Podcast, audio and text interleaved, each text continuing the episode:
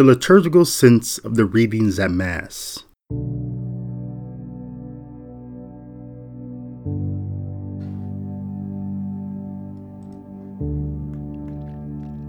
Since our readings from the fifth Sunday in Easter, some dramatic events have taken place in Jerusalem. According to chapters 7 and 8 of Acts, a severe persecution, a type of purge of at least the Hellenist Christians of the church in Jerusalem, was well underway. Stephen, one of the seven servants selected to minister charity to the widows, was stoned to death for preaching the truth of Christ Jesus. Saul was on a rampage, trying to destroy the church, entering house after house and dragging out men and women whom he handed over for imprisonment. Perhaps the Hebrew Christians were safe from this persecution, and that is why the apostles stayed there. But for all other Christians, there was an exodus out of Jerusalem and into the countryside of Judea and Samaria. We do not know why Philip also traveled to Samaria. It could have been to continue the work of his ordination to minister charity to the Hellenist Christian widows, or he may have been fleeing the persecution himself. Today's first reading from Acts chapter 8, verses 5 through 8 and 14 through 17, inform us that while Philip was in the city of Samaria, he proclaimed Christ to them, which makes this event the first time in Acts that the good news was preached to people who were not Jews. Samaria was not short of miracles done in the name of Jesus. Not long ago, Luke accounts for 10 lepers being healed there. It is interesting that a people who the Jews consider to be heretics and are now having to deal with the exodus of the Jewish Christians fleeing into the city were so open to Philip's preaching and teaching and healings, which included exorcisms and paralytics and cripples being cured. Verses 14 through 17 then inform us Now, when the apostles in Jerusalem heard that Samaria had accepted the word of God, they sent them Peter and John, who went down and prayed for them that they might receive the Holy Spirit, for it had not yet fallen upon any of them. They had only been baptized in the name of the Lord Jesus. Then, when they laid hands on them, and they received the Holy Spirit. This is the first evidence we have of the sacraments of baptism and confirmation being conferred on two different occasions a baptism celebrated by Philip, a type of deacon, and the sacrament of confirmation being celebrated by the apostles. Today's second reading from 1 Peter chapter 3 verses 15 through 18 is a exhortation of encouragement to the church being persecuted for doing good. It begins before today's reading in verses 13 and 14 saying, Now, who is going to harm you if you are enthusiastic for doing what is good? But even if you should suffer because of righteousness, Blessed are you. Do not be afraid or terrified with fear of them.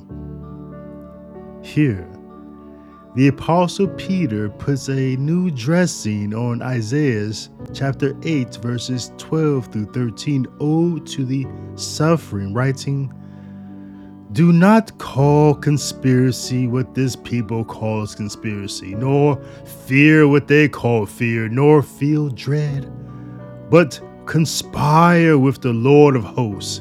He shall be your fear, he shall be your dread. Peter is also drawing from Jesus' Sermon on the Mount concerning his message to the persecuted. Blessed all you who are persecuted for the sake of righteousness, for theirs is the kingdom of heaven. Blessed are you when they insult you and persecute you and utter every kind of evil against you falsely because of me. To which Peter rephrases in writing, Those who defame your good conduct in Christ may themselves be put to shame.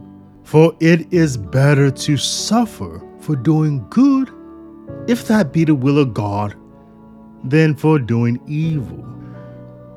All Catholic Church has experienced different types of persecutions at different times, but the constant is that we are a persecuted people because they persecuted our Lord first. Yet, the Christian paradox is that while we are a persecuted people, we are not victims. For the victim of our sins was given the death penalty in the flesh, but then rose from it in the spirit. And now through him, we too have victory over any persecution that his enemies wishes to take out on us.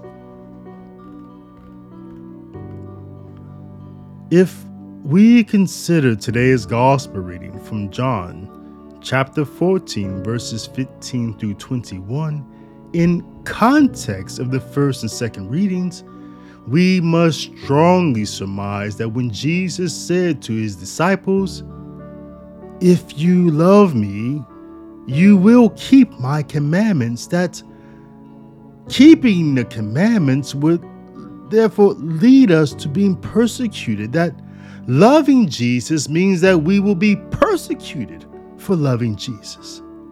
I think that is true. I think the harder you love on God, the more you give testimony to your love of Him, and the more you testify of your love of God in word and deed, the more the world will reject you. But the good news is that while loving God leads to us being persecuted for His sake, that He does not allow us to be alone in that suffering inasmuch as he cannot physically be here with us. The third person of the Holy Trinity, whom he has a co mission with, will remain with us. This is what our Lord promises, saying, And I will ask the Father, and he will give you another advocate to be with you always, the Spirit of truth, whom the world cannot accept because it neither sees him nor knows him. But you know him because he remains with you and will be in you. I will not leave you orphans. I will come to you. Indeed, he does come to us at every Catholic Mass as the Holy Eucharist. Again, beautiful sounding words, but in context of today's readings, what does that adoption into the Holy Trinity look, smell, taste, sound, and feel like? It sounds like Stephen the martyr saying, You stiff necked people, uncircumcised in heart and ears, you always oppose the Holy Spirit. You are just like your ancestors. If that is what the Holy Spirit gave Stephen to say, then we have to reimagine what 1 Peter 3:16 exhortation means when it tells us to be ready to give an explanation of our faith, but do it in gentleness and reverence because Stephen's words were not gentle. What does it taste like? Stones hitting your face and mouth? It feels like blood dripping from your skull.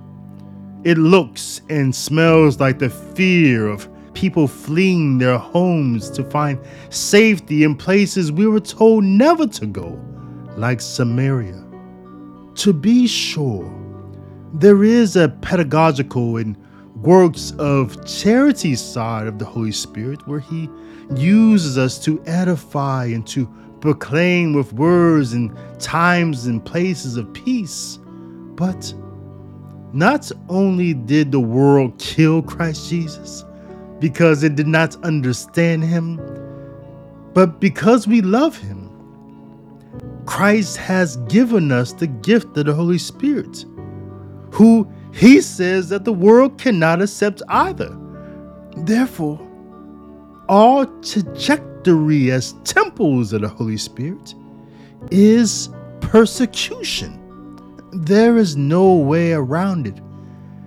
In this life, our only help is from God, who just happens to come to us at every divine symphony, certainly it would have been enough to share with us the same spirit that dwells with him, but just as good and natural human love reaches to the far limits of its natural capacity to make known its love, so much more does the author of love reach into a divine and fathomless capacity to share with us the fullness of Himself, to make known to us always that in our life He has a deep and abiding interest in love.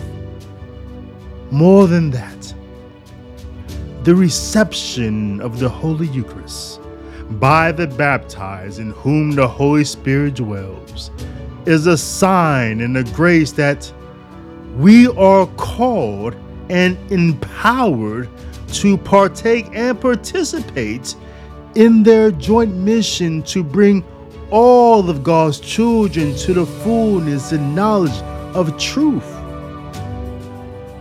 This is why he says, On that day, you will realize that I am in my Father, and you in me, and I in you. On that day is every Catholic Mass. This is just one way how the readings at Mass this Sunday connect to the liturgy and how the liturgy is forming us how to live our lives in the world be in the world which you have received through the liturgy.